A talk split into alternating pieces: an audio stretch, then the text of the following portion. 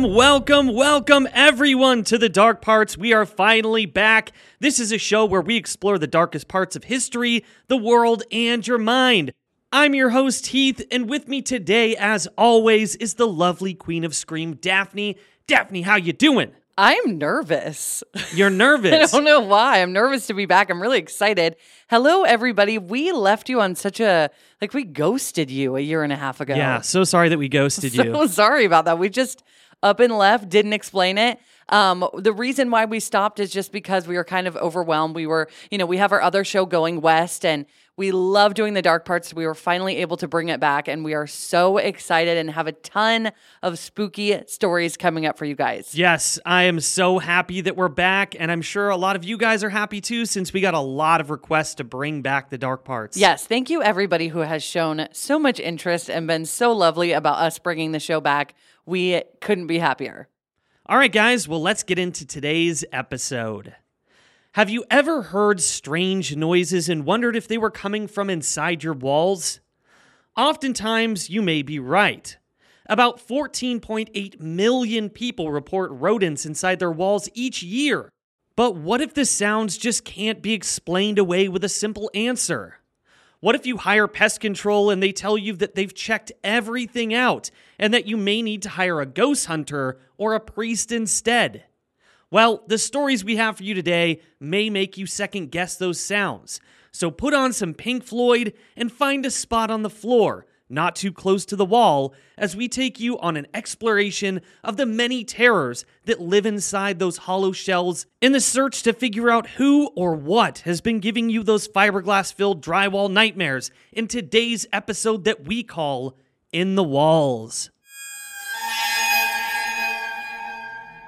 We've talked about scenarios like this before in our Going West episode of Daniel LaPlante, who was a 15 year old boy who lived inside of a family's walls back in 1987 and terrorized them for months. If you want to learn more about that story, by the way, check out episode number 11 of Going West. But let's talk about another family who, after deciding to remodel a portion of their home in Auburn, Pennsylvania, came across something very disturbing.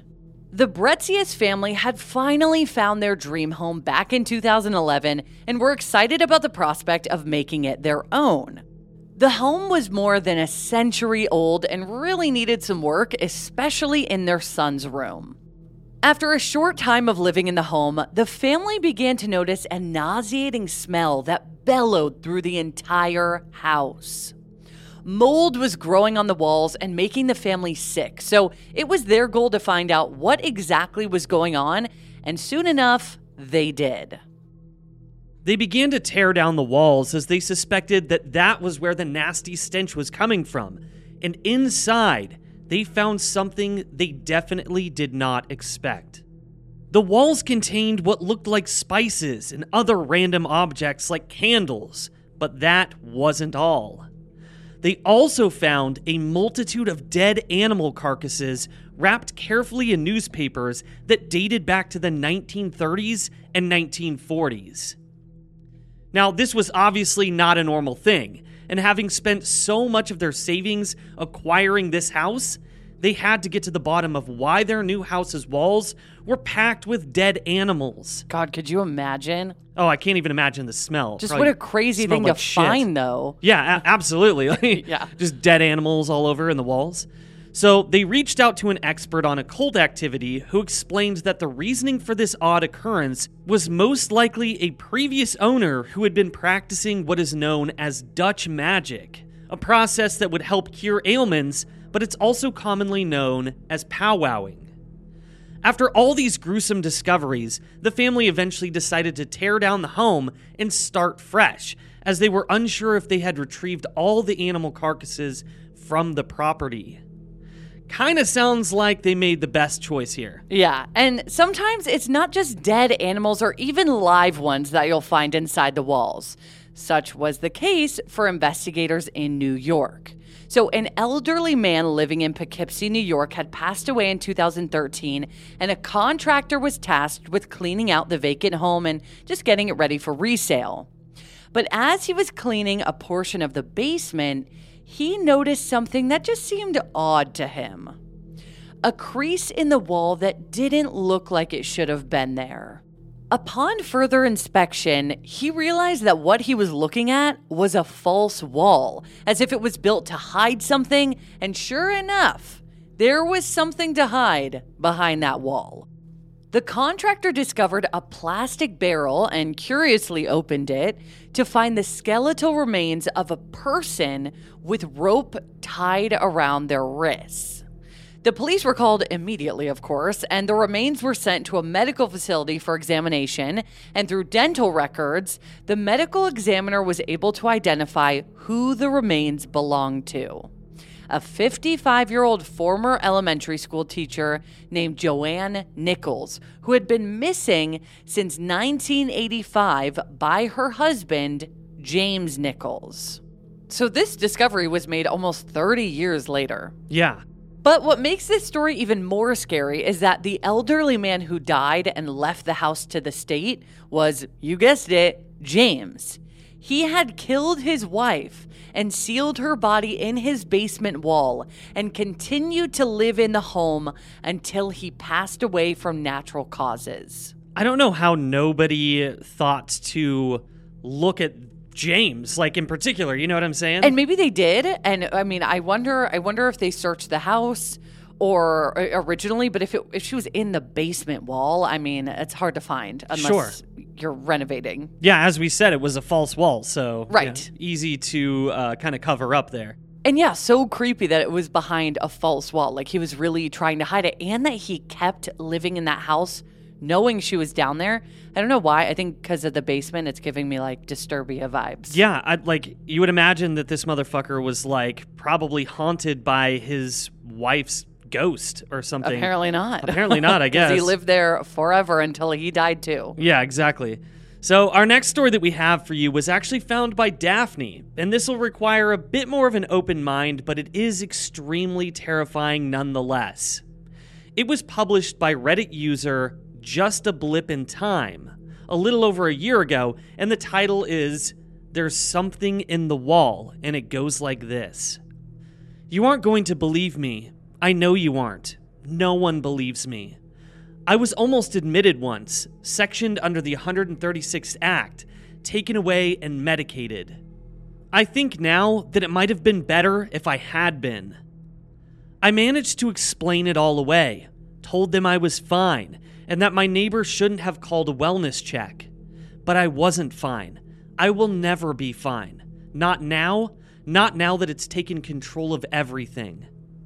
I haven't been fine, anywhere close to fine, since I heard it. It's been over a year. It will be longer. When I first heard it, I thought I was imagining things, or that maybe my tinnitus was playing up, so I just ignored it. I don't think it liked being ignored. Sometimes I wonder if things would be better if I had just listened the first time. Whether it wouldn't have destroyed me the way it has, and the way that it will continue to do. I would say that I will hear it until I die, but now I'm sure that no one will notice my death. I'll just lie on the floor of my flat, and maybe once my flesh and cartilage has rotted and my ears are no longer there, maybe then I'll finally be rid of it. The second time I heard it, I thought a bird was stuck in the heating grate. The flats used to be an old house, and I'd heard about birds falling down the chimneys and getting stuck. So I unscrewed the gate and shined my phone light into the dusty cavity, listening with interest to the noise. I couldn't see anything in there. Nothing to suggest a misplaced crow or a confused pigeon, so I shut the grate again, but the noise was insistent. It was like a scratching, something clawing against the plaster. I couldn't decide then if I thought it wanted to come out or not. I know now. I don't think it can come out. I don't think it could survive. Or maybe it could. And this is just how it has fun, pushing me to the edge until I'm a shivering wreck on my living room floor. Either way, the scratching went on for hours endless, ceaseless scratching. I couldn't place where it was coming from, just that it didn't seem to tire. Eventually, I watched TV with the volume on high, trying to drown it out. It worked, and after a while, the scratching stopped entirely. But like I said, I don't think it liked me ignoring it. The third time I heard it, I was scared. It had been a week or so since the last time, and I contented myself with the idea that a mouse had gotten into the wall and had scrabbled around before dying, which, while disgusting, had pacified me. But when it started again, it was impossible to ignore.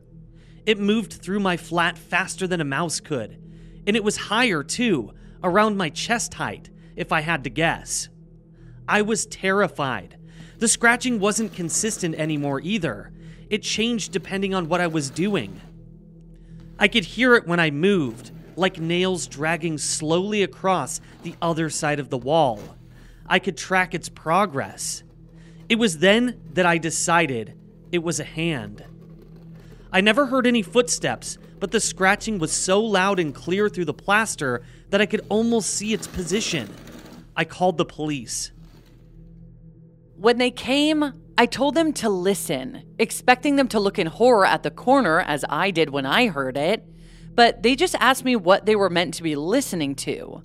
When I told them, gesturing to where the noise was coming from, they looked at each other skeptically and asked if I had used any illicit substances. I shooed them away from my flat. The scratching lasted for two days, and when it ended, I was exhausted. I had barely slept, kept awake by the terror, hearing it pass by my bed, scratching above me. My work suffered. My relationship suffered. In those two days, I was so distracted I could barely hear a word my friends were saying. When I told them why, they just laughed. I felt like I was going insane. I even went and had my ears tested. I bought a carbon monoxide detector, and when they brought back nothing, I started recording it. I had hoped when I first tried it that the recording would be quiet. At least then I'd have an answer. Auditory hallucinations, even then, seemed easier to deal with than the constant fear and confusion. After the third recording, I stopped. It was somehow worse to hear played back. Maybe because it was playing over the top of the real thing, like two shovels burying me instead of one. After that, I rarely had a moment's reprieve. The scratching filled my flat all day and all night. I could hear the thing moving around, sometimes fast, almost running, sometimes slow and languorous. The only thing I have to go on is the scratching, no footsteps, no breathing.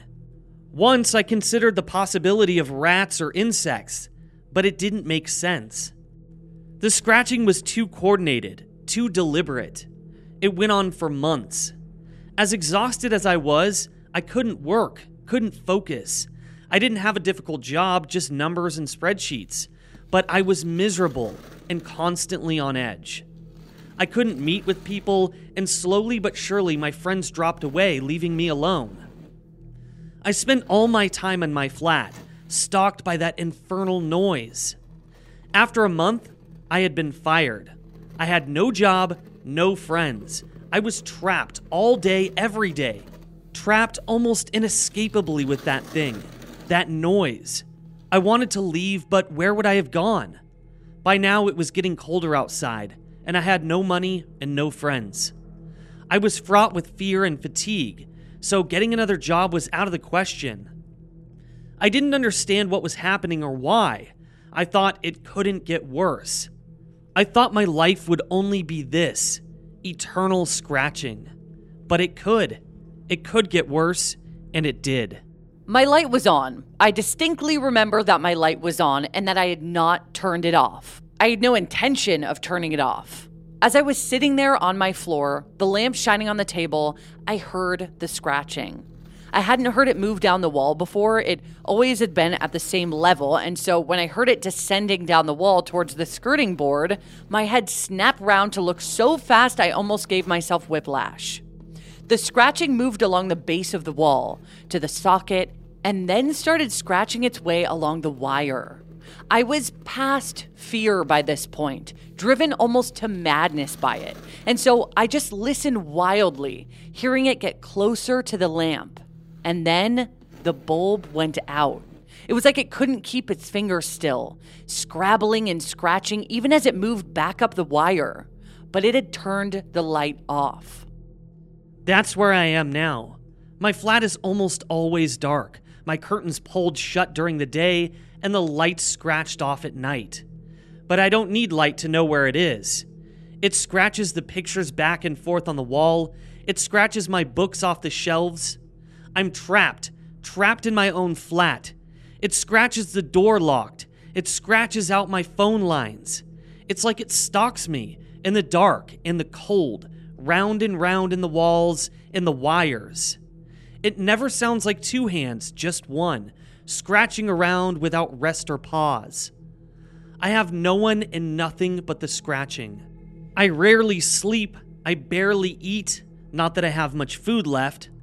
I used to wonder about my rent, but now those things just seem useless, tiny little thoughts compared to the scratching. I swear it gets louder every day, but it doesn't get any harder. There isn't any more pressure behind it. It's just loud, piercing, like the pattern is being scratched into my scalp. I don't understand how I'm even being allowed to type, but you need to believe me. I know you won't. No one does. No one ever will. But I promise there's something in the wall. Sounds like it's time to move. Yeah, I mean, like, I can understand how something like that would just drive you into complete madness. And it's not even like it's like something or it doesn't feel like it's that terrifying, but being in that situation where Oh, you're yeah. where you're literally going insane. Well, it would be if you were hearing that. you Sure, know? yeah. So, yeah, I mean, Yeah, could you sure. imagine hearing scratching in your wall and feeling like you know that it's fingernails and then making you believe that there's a person in your walls and you don't know how they're in there or if it's like a spirit or a, a, a demon or I don't know, wherever you want to go with that. Time to grab the fucking sledgehammer and just start bashing holes in your wall. Like, who cares at that point? If you're like going that mad, I would just be smashing holes in the wall, like trying to figure out what the hell's in there. Insanity. Crazy. So, this next story was published on the very popular internet spooky site Creepypasta in 2014 by an anonymous author, and it's based around a London home. So, the story starts similarly to the uh, Bretzius family story, but it gets much deeper than dead animals in the walls. Here it goes. We moved out of our last house a week ago, and I'm glad we did. It was definitely not safe there, especially for a man like me who has a young family to take care of. I think if I hadn't decided to get the hell out of there, I would have failed my family, and I would probably have lost them too, eventually. I had no idea that you had such a young family. I, I am a man Yeah. who has a fa- 100%. so, uh, there was nothing obviously wrong with the house, actually. I suppose it was just a regular detached family home in a suburban neighborhood. I think the first thing that struck me as off about it is the fact that all the houses on the street had been built sometime in the 1980s.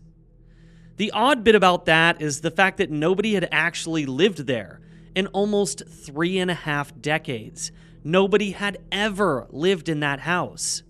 But what could be wrong with that? It didn't ring any alarm bells apart from the normal sort, like does the electricity still work and is the boiler outdated? On top of that, we had to check if there were any pests or squatters. Nope, nothing there. The house was well built and hadn't let anything in, so it seemed at least. Once we were settled in, we were actually very happy there. I think, although I find it hard to believe now, we wanted the house to be our home for a good long time. Bizarrely, it just felt so perfect and right when actually there was something very, deeply, inherently wrong about the place. The tension began on one typical gray London morning. My wife was going to drop off our four year old boy at school, which usually takes about a half an hour. It was the oddest thing. As soon as she shut the door behind her and I was alone, I became aware of a feeling that I hadn't felt before. You could describe it as a feeling of being watched, but I think it was something else. A feeling of tension and discomfort arising from, well, nothing. Nothing at all happened. No creaks, no bumps, and no whispers. I had the heating on, it was December, and I was listening to classic FM on the radio. On first inspection, it appeared to be a comfortable, peaceful environment, ideal for sitting down and getting on with my work. But it wasn't. I felt sort of agitated. I suppose that it was just down to this being a new house that I had only slept in for a few nights and I got on with my work. Except I didn't. I couldn't settle down and concentrate. I found myself wandering around the house, walking slowly around every room. There were a few boxes of things that still needed to be unpacked and some rooms that were still quite bare. I refused to accept it, but a tiny part of my subconscious expected that there was an intruder in the house. I was in the room farthest away from my study, so I could just about hear Bach's cello suite or whatever the heck was playing upstairs. I stayed at the window waiting for my wife to turn up in her car. It was incredible how quickly the mood shifted as soon as my wife stepped into the house. As soon as I was no longer alone, the uncomfortable feeling lifted, and I could actually feel the warmth of the central heating. And my tea with a tablespoon of honey in it actually tasted sweet. Even the rain clouds, which had started to drizzle outside, seemed friendlier. The next morning, I did the school run, just as a little experiment. I was driving back when I got a call from my wife. I don't think she wanted anything in particular, apart from some company. Her tone was very casual. It almost sounded forced, and she was only asking when I would be back, but in a prolonged way, as if she wanted to keep the call as long as possible. I had some idea why she was calling. She was getting that feeling too. She probably felt it more because women are more tuned into these subtleties in an environment. She didn't mention anything when I returned regarding the feeling, but through her smile, I could see that she was a tiny bit spooked. To be honest, it was nothing really, just a feeling that people get sometimes. The only odd things about it were that it happened when we were alone, and that it happened to both of us. Well, still, some places are just like that. A house that hasn't been lived in for decades might take time to warm to its new owners, I guess. The next day, while my wife was out getting the groceries, I made a little discovery. The strange feeling grew more intense in certain parts of the house. In the upstairs bathroom, it was particularly strong, and there was a corridor that connected the dining room and the living room where it was also quite noticeable. The thing about these places is that they were the only parts of the house with mirrors in them. With time, I came to hate those parts of the house and those mirrors. Nothing new happened for about a week. I just avoided being in the house by myself, and I noticed my wife did the same, although we never discussed the fact that we felt uncomfortable being alone. It was a new house. I mean, we didn't want to spoil our first days there with negativity. But a certain negativity hung about the place nevertheless. It was not obvious, it was not intense, but it was always there. It felt somewhat hostile, as if we were sharing the home with something something that didn't like us being around. I read up online while my wife wasn't looking that some places just have what they call negative energy. Apparently, this is a result of many things such as poor lighting, bad feng shui, and bad things that have happened in the past in the place. Ironically, we installed brand new high power light bulbs. My wife had a whole book on keeping good feng shui, and as for the whole bad things happening in the past thing, nobody had ever lived in the house before. I mean, how could anything bad happen there if nobody had lived there before? At least our little boy didn't seem affected he was playing just as happily as ever with his toys. A work overload had preoccupied me and his mother lately, so we didn't spend as much time with him as usual. He didn't seem to mind. He even managed to invent an imaginary friend to play with. There was this one night, however, when I came home from work late to find my son in bed and my wife waiting for me in the living room. As soon as I came through the front door, I was greeted with a thick, heavy presence. It gave me a bad feeling immediately. I knew at once that something was not right, and yet everything seemed fine. We ate dinner in front of the television, washed up, and then got ready for bed. We both joined our son upstairs to sleep, and soon enough we had both dozed off. Except I was suddenly disturbed from my sleep. It was nothing unnatural. In fact, it was the very call of nature that woke me up. I needed to use the bathroom. Had to piss. I got up and put on my slippers and robe, and it was absolutely freezing being a winter's night. But when I stepped into the bathroom, I was shocked by how cold it was. It was not safe how chilly it was in there. I looked at myself in the mirror for a bit, then sat on the toilet seat to do my business. That mirror was giving me a bad feeling. I kept imagining that I could see something moving around in the mirror, and yet there was nobody else in the room but me, not even a fly or a bug. It happened at least three times. Then I got up, I washed my hands, and I just stared into the mirror for a while, just to make sure. It eventually made me uneasy, so I hurried back to bed and actually found myself hiding my face with the duvet. I think I saw something moving in the mirror again the next night, and the next. I think I even saw a face in the downstairs hallway mirror as I walked past for a split second. Of course, I knew it was only my imagination. Definitely just a side effect of all the negative energy in the place.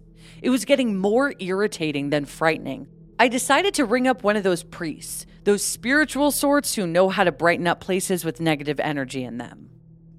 She turned up while my son was at school, a frail old Japanese woman who must have been 80 years old at least. Her son dropped her off since she was very weak and unable to walk the distance. Anyway, she came in smiling faintly and telling us in broken English that she would just take a walk around the house to get used to it. I and my wife sat quietly in the living room. Personally, I don't think she was all too happy about the house being checked out by what she referred to as an exorcist. I showed her the web pages about clearing negative energy, and she agreed with a sigh. After all, it was good feng shui to have your house cleared. The spiritual woman came downstairs after about 10 minutes. In spite of how bony and old she was, she made the place feel very secure and comfortable. I almost wanted her to stay with us so that we could be assured that we would have no negative energy. But something happened that made us wonder if it really was negative energies making our house the way it was. Anyway, she came into the living room and told us that she had burnt incense in some of the rooms and that she was going to go over to the rooms again just to clear out any remaining negativity. But then she suddenly went stiff, and her quivering smile became a screwed up scowl, and her watery eyes hardened. We thought she was having a stroke and reached for the telephone to call an ambulance. Turns out she was fine. She told us not to touch anything or move. We listened and watched, dumbfounded, as she rushed to the wall with impressive speed and pressed her ears against it. She whispered some words which we couldn't hear, and she seemed to be receiving a reply as her expression changed and contorted. Whatever she was hearing can't have been good because she gave a shriek and sprang away from the wall. The room darkened noticeably, like when a cloud covers the sun. You no live in this house. The old woman grabbed my wife by the shoulders and shook her firmly as she said this.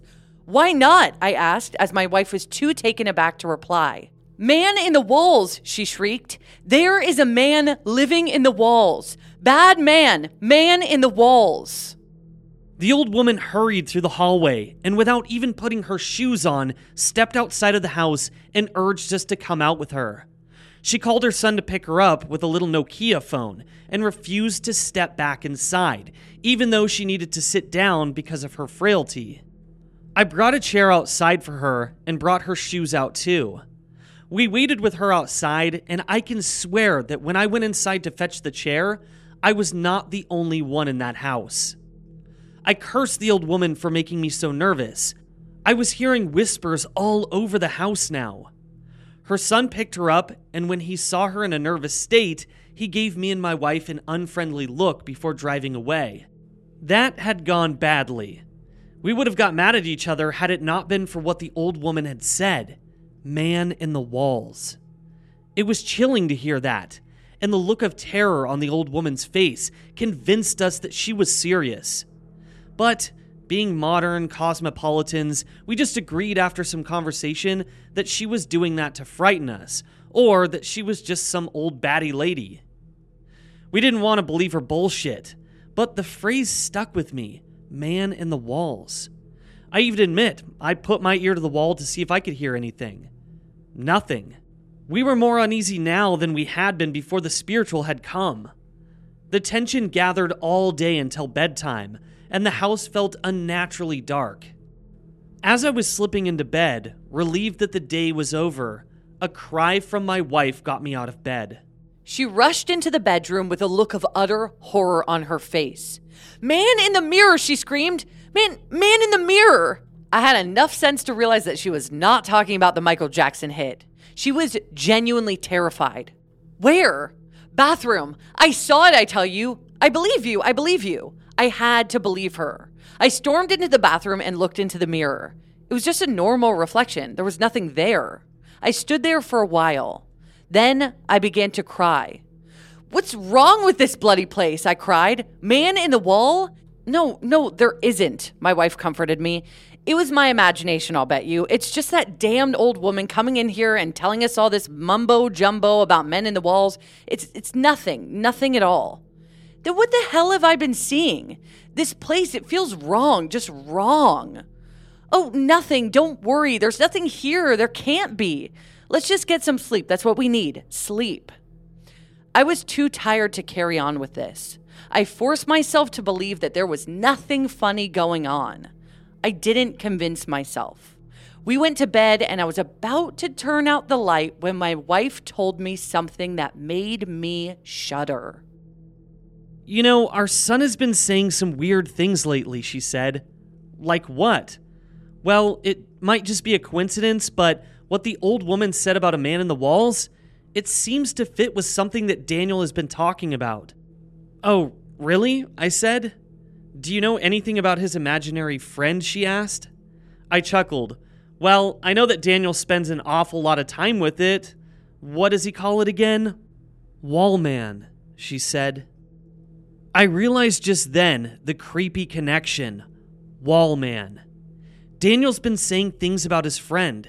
He told me the other day that he's got a round face with black eyes and a big smile, and he's really thin so that he can fit into the wall. I found it cute at the time, but now, I don't know. I got the biggest chill I had got in a long time. Well, there's more. We were in the park, just me and him. Nobody else was there. I asked him if he wanted to invite Wallman for a picnic, and he said that he couldn't. He told me that Wallman is only in our house and never leaves. That one made me laugh a bit when he told it to me, but he gave me this serious, worried look and said, Don't laugh, Mummy. Wallman doesn't like you and Daddy. He hates you. He says he only likes me. I shuddered and took a deep breath. The air suddenly felt colder and more hostile. You know, I said to my wife after a period of silence, I really do think that we should move out. I don't know if it's just a bad feeling I get about this place, or if maybe that old Japanese woman was right. This stuff is creeping me the hell out. I don't think I can sleep now. I don't feel safe. Nevertheless, we both managed to sleep after a bit more conversation on where we could move to. I had dreams. They were mostly just plain random dreams, but one thing stuck out as different. I dreamt I came home to find the house empty. I called to see if anyone was home and turned on a few lights. I noticed very vividly that there was somebody standing in the living room. It was a man's figure, very lean and about the height of a child. He was facing away from me, I could tell, but the light wouldn't turn on in that room, so I couldn't see any more. I think he was naked. In my dream, I called out, Daniel? But I felt certain that this was not my son. I was scared of this figure in the living room. The dream ended there, and I woke up. I blamed all the weird events, they were affecting my sleep. I managed to get some more shut eye after that. No dreams this time. The next morning was a Saturday, so we had a bit of a lie in. I'm getting the kettle on. How many sugars would you like? I asked my wife before going downstairs to the kitchen to make some tea. But as I waited for the kettle to boil, a voice caught my attention. It was Daniel. He was raising his voice. I found him looking up at the mirror in the downstairs corridor in a heated argument with somebody. No! If you don't say sorry, I won't be your friend anymore, he cried. Hello? Dan? You all right there, son? I called to him. He ignored me outright. No, no, no, he shrieked at whoever he was speaking to, and I saw tears on his cheeks. I don't want to. You're not nice anymore. Go away! Go away! He began to screech. I don't want to go with you. I rushed along and lifted him up, carrying him away from the mirror. His mother came downstairs, roused by the shouting. What's wrong, dear? she asked him. Wallman! Wallman wants me to live with him, in the wall. He wants to take me into the wall, but I told him I don't want to go. Oh, God! I muttered, handing him to my wife, my voice shaking. I can't put up with this bullshit any longer. Wallman, where the heck are you? Come out, you bastard. I have never spoken in front of my son like that before, but he didn't seem unsettled. He seemed glad that I was angry at his imaginary friend. My wife took him upstairs while I raged on for a bit. Right, I said when my wife came back downstairs. We've got to get rid of these goddamn mirrors. They're creeping the shit out of me. It's okay, it's fine. No, it's not fine. It can't be fine. It's like they're portals or something. Like there's evil coming straight out of them or some crazy shit like that. Okay, okay, we need to stay calm, she assured me. Let's just get some breakfast sorted and we'll see how things go. We had breakfast in silence, and after a while, it all seemed okay. And then something happened that was amazing. Nothing. Nothing at all.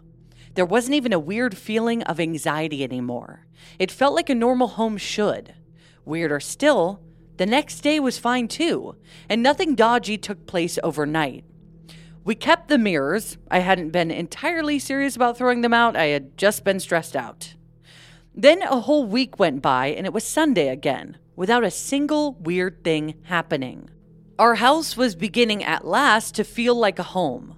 We had less work, so we spent more time with Daniel, and he seemed to forget about his imaginary friend, which was actually a relief to us. That imaginary friend had seemed like something else.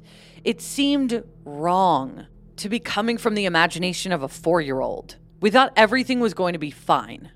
But then something made us think twice.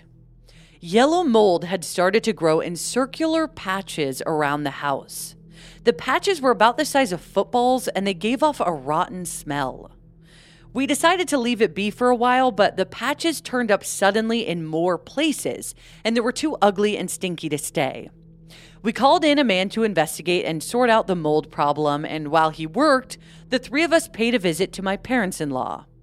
We got a call from the man dealing with the mold at about 8 o'clock in the evening. He sounded troubled, and he told us to come home quickly. We were very agitated throughout the car journey, and when we saw policemen standing around our house, my wife looked as though she would cry. A tall, fat policeman stopped us in our tracks as we made our way towards the front door. Stop right there, sir, he said. I highly doubt that you, and especially your wife, will want to see what's been found in your home. You ain't suspected, don't be afraid. But I tell you, mate, it's ghastly. He took off his hat and breathed out with disgust. Mummy, Daddy, what's happening? Daniel kept asking, but we just led him back to the car. I went back to the policeman, and the inspector came and told me I could come in. I went in to find that where the patches of mold had been, there were holes in the wall. Men in uniform and masks were carrying small objects in plastic bags out of my house. The mold specialist was sitting down with a cup of coffee on the sofa his head in one hand. He seemed deeply troubled. I looked at him for a while and thought it might be better not to ask him what had happened. But I didn't need to. You ain't seen what you've had in your walls yet? He asked me, his eyes bloodshot. I ain't ever done a job like this one. Bloody shocking. What was in my walls? I asked, my voice shaking. Tell me, please. I can't bear it anymore. Can't tell you myself, mate. Bloody shocking. Suddenly, the world around me became a blur, and I collapsed on the ground. I came to at my parents in law's house again. Had that all been a dream? No. It was now two in the morning. My son and wife were upstairs, they told me. An inspector was waiting to speak to me. What happened, Inspector? What was there in my house? I asked, as patiently as I could. Now, don't take this the wrong way, sir. We're not accusing you of anything. The things we found date back to at least a decade, judging by the state that they're in. W- what did you find? Then I was told, once I had promised to remain calm, that behind each of the 16 patches of mold, the bones of a small child had been found curled up inside the walls. The children were all between the ages of two and five and were recognized as children who had gone missing in the area over the past 30 or so years. Now, hearing that shook me about as much as it would shake anybody in my position. There was something else in the walls of that house, something evil. And had things happened differently, it might have taken my son into the wall like all those other children. I and my wife still haven't gotten over our experiences in that house, although our son seems to be indifferent to the whole thing. He never got told about the children in the walls, and hopefully he'll never ask so we won't have to tell him. He never mentions his imaginary friend Wallman, and he seems happy enough in our new home, as do all of us. I don't want to tempt fate or anything, but our new place seems just right. Nothing weird going on here. But one thing bugs me, and I don't think it'll ever stop bugging me as long as I live. I still don't know what the heck was in our house. I refer to it as Wallman because the name makes it seem less frightening, but I can't get over the fact that I have actually had contact with a paranormal entity. I'm guessing it's still there in that building. Fat chance anybody wants to buy that house now after the discovery made the local headlines. There's one more thing. A few days after he made his dreadful discovery, the mold specialist arranged to meet me at my workplace. He seemed deeply disturbed and told me that he had something dead strange to show me. It was a picture that he had taken on his mobile phone on the day that he had been at our house. It was a picture of the mirror in the corridor. Although the quality was a little grainy, a face could be seen very clearly in the mirror. It just popped up at the bottom corner of the mirror a white face with a wide, thin lipped mouth and large black eyes. It had very clean, neat teeth. It didn't appear to have a nose or any hair, but perhaps it was just because of the quality of the image. It was grinning broadly, and its eyes were wide open.